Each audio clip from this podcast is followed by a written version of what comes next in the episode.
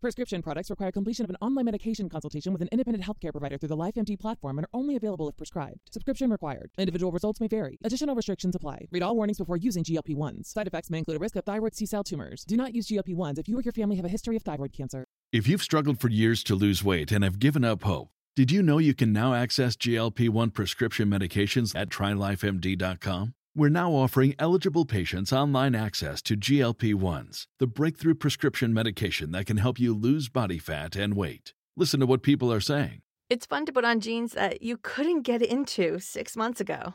Every morning, I look forward to getting on the scale. For anybody who's struggling with their weight, it's a godsend. And here's the best part. Your insurance may cover one hundred percent of the cost of your medication. So go to try life M D dot com to have your eligibility checked right now. Get started today at try life M D dot com. That's T R Y L I F E M D dot com. Star Wars seven by seven, episode two hundred ninety-seven. Today, we continue our series of interviews from Star Wars Celebration with Matt Martin, the manager of digital content and community relations at Lucasfilm. Punch it, Chewie. Feel a disturbance in the Force? It's Star Wars seven by seven, your daily seven-minute podcast, with your host, Alan Voivod. Destiny Unleashed.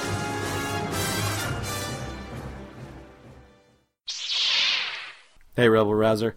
Welcome to Star Wars seven by seven. I'm your host, Alan Voivod, and I'm excited, excited to be continuing our interview series of all the people that we talked to at Star Wars Celebration. And last week, we had a tremendous kickoff to it with Justin Bulger from the Force Cast, Trisha Barr from Fangirls Going Rogue, and Sean Gerber from Modern Myth Media, and Sarah Woloski from Skywalking Through Neverland. We've got a wonderful slate lined up for you this week as well, starting with Matt Martin, as we mentioned at the outset. I'll tell you a little bit more about him later on in the podcast, but first, let's see what's going on in life on Tweedoween.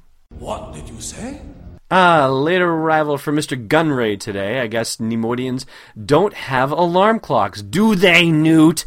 All right.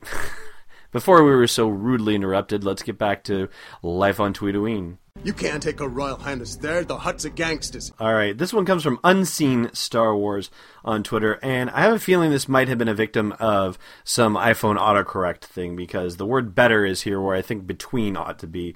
But it says, the coolest kids who went to school uh, between seventy-seven and seventy-nine will remember this.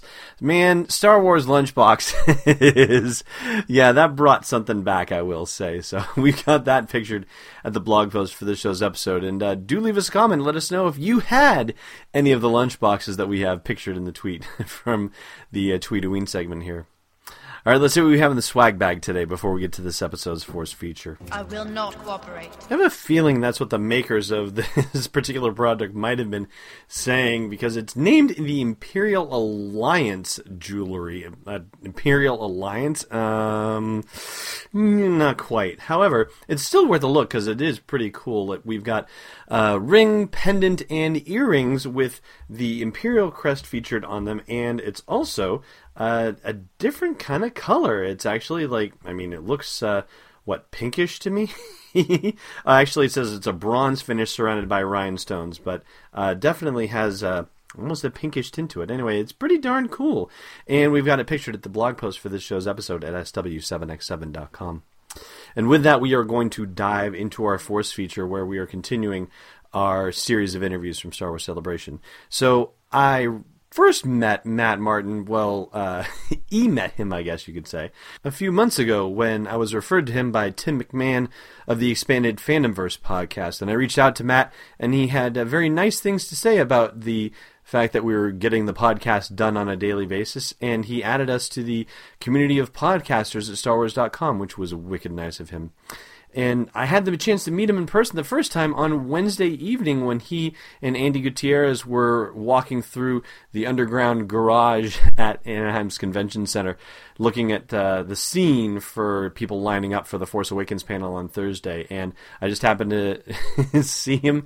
And, yeah, it was uh, just immediately recognizable from his uh, photo and his Twitter handle, basically. He is missing words at Twitter. And I, I was kind of starstruck in a way, to be honest with you. I was just so happy to see him and meet him. And it wasn't until the following day that I happened to run into him again when he was supervising some interviews with podcasters at Celebration. And he was kind enough to invite me to be part of the interviewing series. I was not actually on the podcast stage, and yet he said, no, go ahead, get in, uh, get in on it. So you can actually catch me in Star Wars seven by seven in the live stream on Thursday's uh, stuff right after the Ian McDiarmid panel.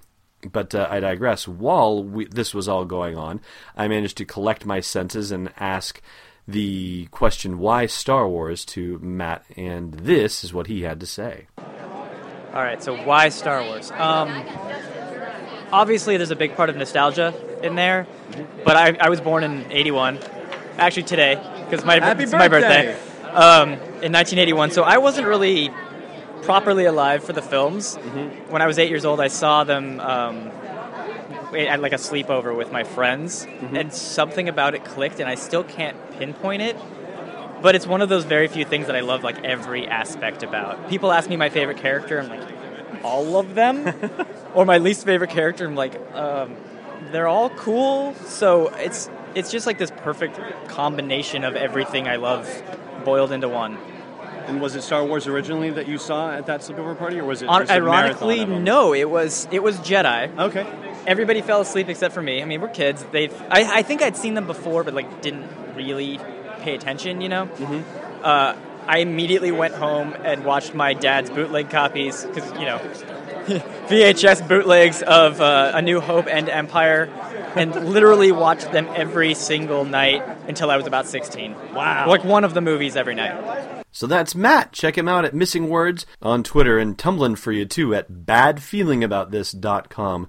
And on a personal note, I just want to say, Matt, thank you so much for the kind words that you've shared about the podcast, and also for your support, not just of me and Star Wars seven by seven, but the entire podcasting community. You can tell right away the affinity that you have for it, and I, for one, am truly truly grateful and appreciative of it. It means a lot, especially for a podcast that, I mean, I'm not just starting out anymore. I'm nine months plus in, but even so, it's meant a tremendous amount, and your support helps keep me going. So thank you very much, Matt.